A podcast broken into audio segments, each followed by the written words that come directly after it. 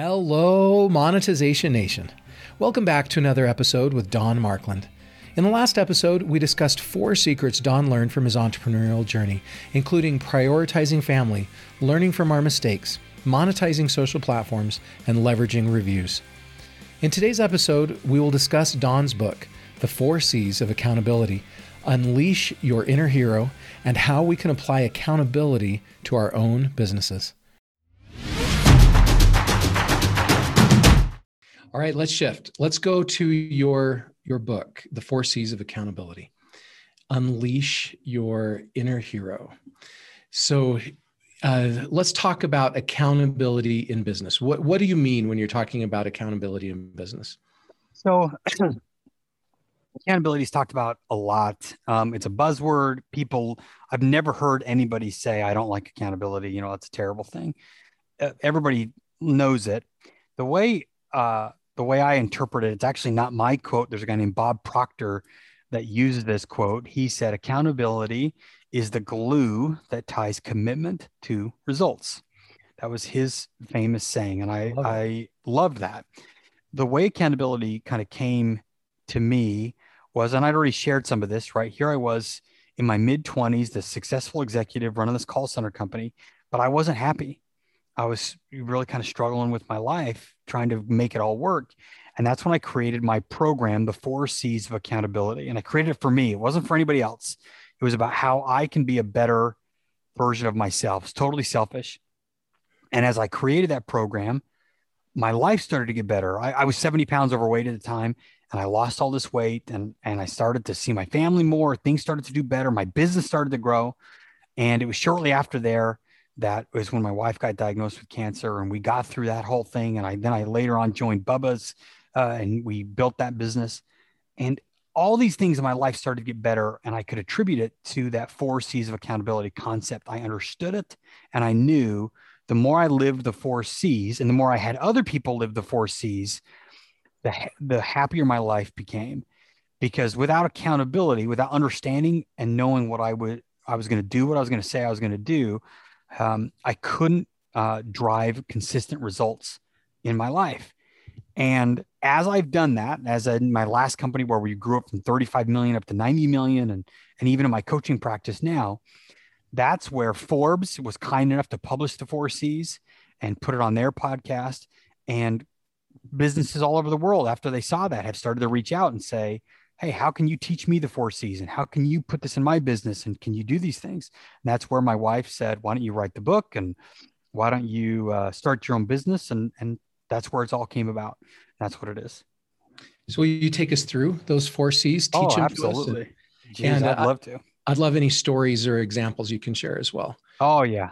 So the four c's it starts with two uh, kind of overlaying principles and then I'll I'll walk through the four C's. So the first C, the first rule is accountability always starts with me. It always starts with yourself. I can't walk into a room and blame somebody else. Right? I always have to look at myself first, no matter what. Okay, if it's IT's fault, and you and I both know it's always IT's fault, but I always have to start with myself. I got to look at and say, well, wait a minute. Um, even though maybe IT did screw up, but what did I do to contribute to that? Did I not communicate soon enough? Right. But for example, if you're married and, you know, if I'm going to come home, if my wife said, you know, pick up some milk on the way home, I don't get to come home and say, hey, I didn't have time. I have to come home and say, hey, I chose not to. Okay. Now, you want some real accountability in your marriage? Come home and say that. Say, hey, I didn't get the milk, not because I didn't have time. I didn't get the milk because I chose not to. Okay. right. That's everything's going to change. Well, yeah. yeah. But you're going to have some real good conversation.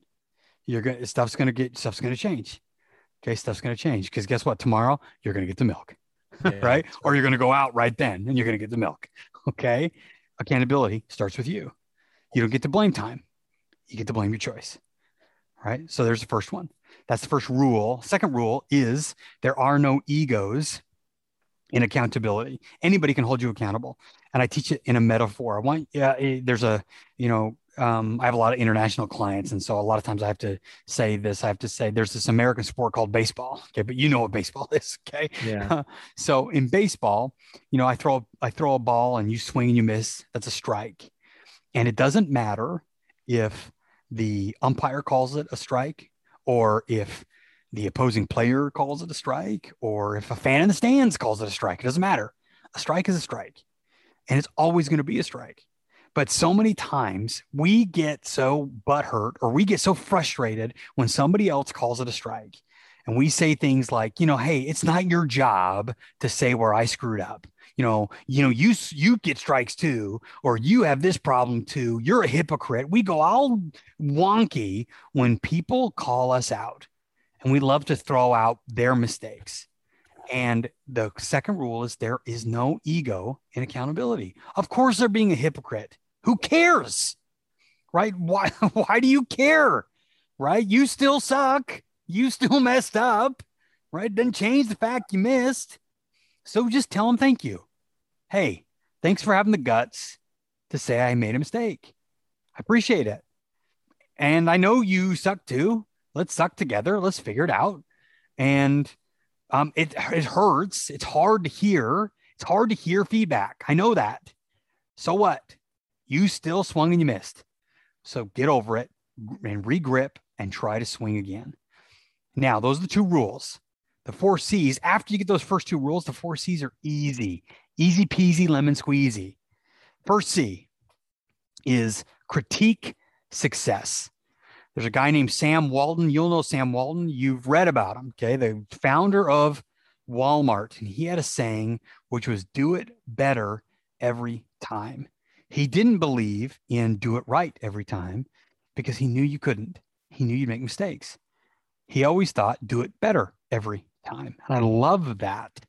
I love that concept. Um, I, I, was fortunate enough to go to the Disney Insti- Leadership Institute training down in Orlando because I live in Florida, which is God's country.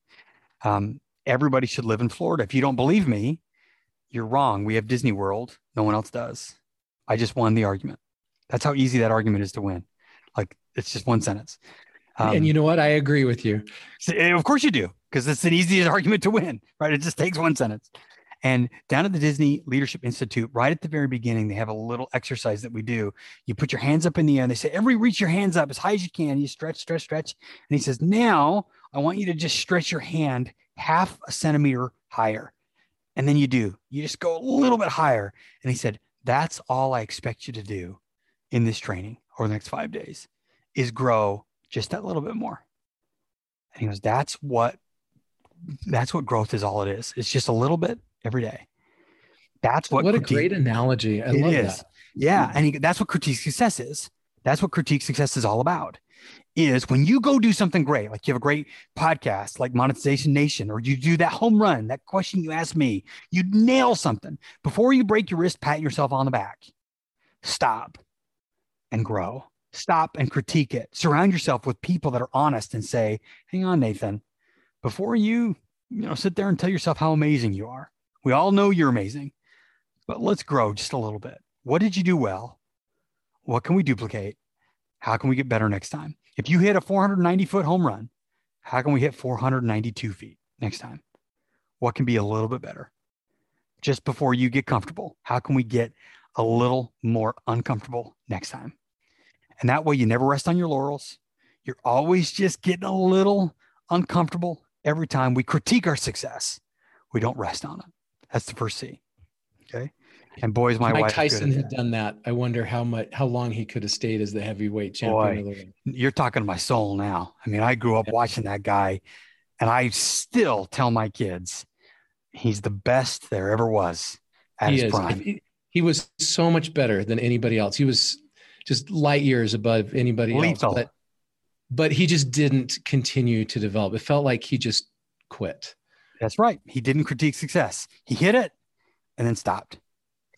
Yeah. yeah, that's absolutely right. That's right. That's a perfect, that's a perfect example of didn't keep critiquing success. Just hit it and was good enough. Right. Okay. Next one is correct failure. And I talked about this on my $900,000 mistake, right? when you make mistakes, don't be afraid to make mistakes. We don't punish mistakes, we correct them. You're going to make mistakes. I'm going to make mistakes. I make a lot of mistakes. When you make mistakes, we correct them. We find the logic. We find the assumptions we made. We pinpoint them and we correct them. We don't beat ourselves up and, you know, you're an idiot. You're stupid. No, no, no, no. We correct the mistake and we move on. Okay. Because mistakes occur. They're always going to occur. We're humans, but we correct them and we roll. That's important. Okay. Everybody's going to, you have to create an environment that encourages effort, encourages failure, but encourages correction from those failure. That's the key. Too many environments punish failure. So people stop trying and they just try to be just, you know, little tin soldiers and want to just do this one thing. No, I want, I want lots of effort, lots of trying, lots of mistakes, but I want correction every time. Yeah. That's the difference. I love that. That's so true. The third C is celebrate growth. Okay. So now we're going to have some fun. The hardest thing in this life to do is grow. Uh, if you've been to the gym, okay, and I've been to the gym, I think once, uh, but when I've been to the gym, right, the hardest thing to do is put extra weight on the bar. Or if you're going to go do reps, like I'm going to do 12 reps of something, bench press, hardest one is the last rep right? That's the hardest one. That's where the muscles rip and the lactic acid goes in and makes my muscle strong. That's the one that took the choice. And that's what we celebrate, not the 11 reps before it. We celebrate that hard thing, the growth thing, the uncomfortable thing, the things that were really difficult. Now, sometimes that's success, and I get that. It's blurry. And people ask me all the time, Don, why do you celebrate growth and not celebrate success? Because I believe every one of us were sent on this earth to be successful in whatever sphere of uh, influence we were supposed to be in. Okay. Whatever we were, we were sent here to be successful. Growth, though, is a choice. I don't celebrate meeting expectations. That breeds entitlement. So if you're expected to be successful, great job. But when you grow, you've chosen that. You choose that consistently. And I say celebrate that like crazy. Get on tables, go out to eat, have fun. When you do things that were hard for you, that were difficult or uncomfortable, go bananas. I have a really have it for you. Please do it. I love this in the last few weeks. So, um, I am a huge Phoenix Suns fan. Uh, since Charles, the era of Charles Barkley, I oh. he, he converted me and I've been a Suns fan ever since. And it has been a very lean. It's a good ride. 11 years. Yeah. Yeah. The last 11 years have been horrible, but I've stayed true and, and, good. and been a loyal fan. And uh, this playoff series was interesting because they've, they've done very well. Finally, after 28 years, we're finally in the finals again. And you're going to win. Yeah. Yeah. And I, I, hope they're going to win. I think we've got a good chance of winning. But but what really stood out to me, our our coach, when when we won the first series in the playoffs, he didn't say, "Okay, we're we're immediately tonight going to look at tape for our next opponent, and and we're starting tonight." Like you hear that all the time from coaches. Yeah. He's had something very different. He said, "Tonight." and tomorrow we're going to just enjoy this and we're going to celebrate this. And and i'm just encouraging our team to celebrate it. And you celebrate the growth of they hadn't got through a playoff series in more than a decade that they'd yeah. never won a playoff series. That was a, a really big deal. And instead of always being focused on the next series right to stop and take a moment to celebrate. That's right. It matters. The break matters. The rest matters right?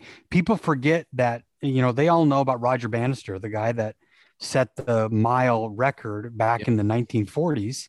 Okay. But they don't realize that two weeks before he set the world record, he took a two week break. Okay. People don't realize, they think he trained all the way up. He took a two week rest to get his body ready because he knew breaks matter, rest matters. Okay they they always talk about his training routine and all this kind of stuff, but it's very well documented. He went, okay, now I got to rest. okay, I have to be ready for this, and that's a perfect example. And by the way, your coach got robbed of Coach of the Year. Now I'm a Jazz fan. I'm a big Utah I Jazz agree. fan. Okay, but your coach got robbed Coach of the Year for the Knicks. Give me a break. Okay, yeah. that, that was that was a pop tart they gave that guy, and I I was pretty upset about that. So you're gonna win. Um, you guys are going to win. Don't even get me started on the injuries though that you've been luckily dealt. Yeah. But uh, that's a different conversation, different podcast. this year. But if I went back to our previous years, like with Steve Nash in the Western Conference Oh. Finals and his things, like injuries always happen, and they've Yeah. They've rolled against us some years, and this year they're definitely rolling in our favor. Yeah. Look, I'll I'll say this last com- see my wife's a big Phoenix Suns fan. So we've been in a divided home. I'm a Utah Jazz fan. She's a Phoenix Suns fan. Your wife sounds very smart. Oh boy. Okay. so uh long time ago, you'll remember this. It was the Spurs, um, Spurs Phoenix Suns, and Robert Horry body check Steve Nash. I remember that and being so frustrated, and they didn't even call a foul on it. yeah. If I remember And- right. Yeah, and so she she to this day um, brings up this story uh, as a, and she was heated. She, I mean, she stood up, yelled at the TV. You can't bring up Robert Horry in this house without her saying, "I." She's like, because she because I feel the Stoudemire got same way. ejected. I'm right Yeah, he- there with her. Yeah, because he got ejected and he got suspended the next game because he Oh, he stepped onto did, the okay. court. Yeah, uh, Stoudemire got ejected and suspended the next game because he stepped onto the court, and that cost him the series. And so, and cost That's him right. now I remember. yeah, ultimately cost him the finals, right? And so she she can't even bring up Robert Horry. She still gets mad. yeah. And Stoudemire should have stayed on the bench, right? That was something going back to your first C that was within Yeah. his control. That's He, right. he had that. He, he should have focused on himself, but yeah.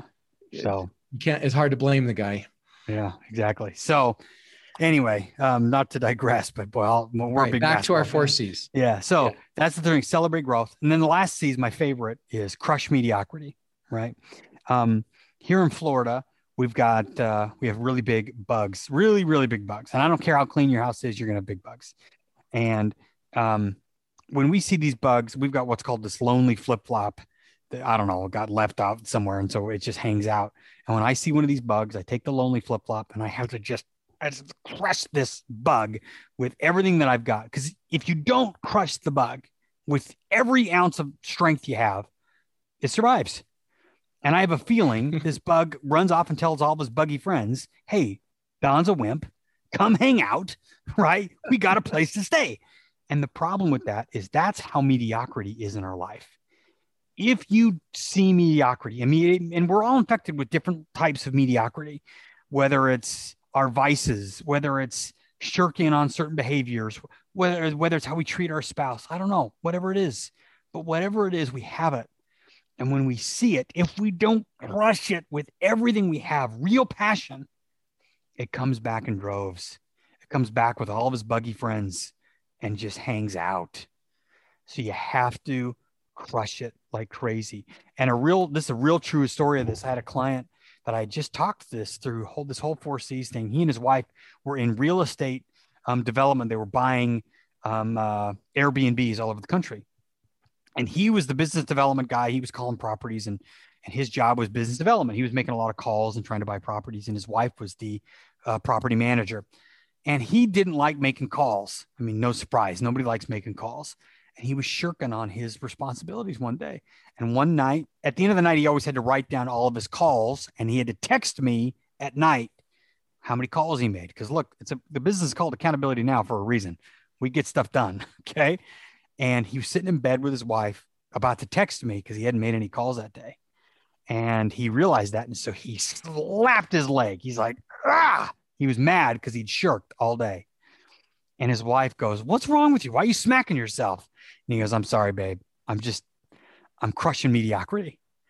And so then his wife grabbed his phone and she texted me from his phone. She goes, I just want you to know, Don, you're ruining my husband and my's uh, bed life because he's crushing mediocrity right now. So it's a true story. Um, that's what crush mediocrity is about. Can you tell me how you have personally applied these four C's of accountability into a business that you've grown? I've put the four C's of accountability in every business since I started it at Focus. But where it really took off was when I first joined Money Solver.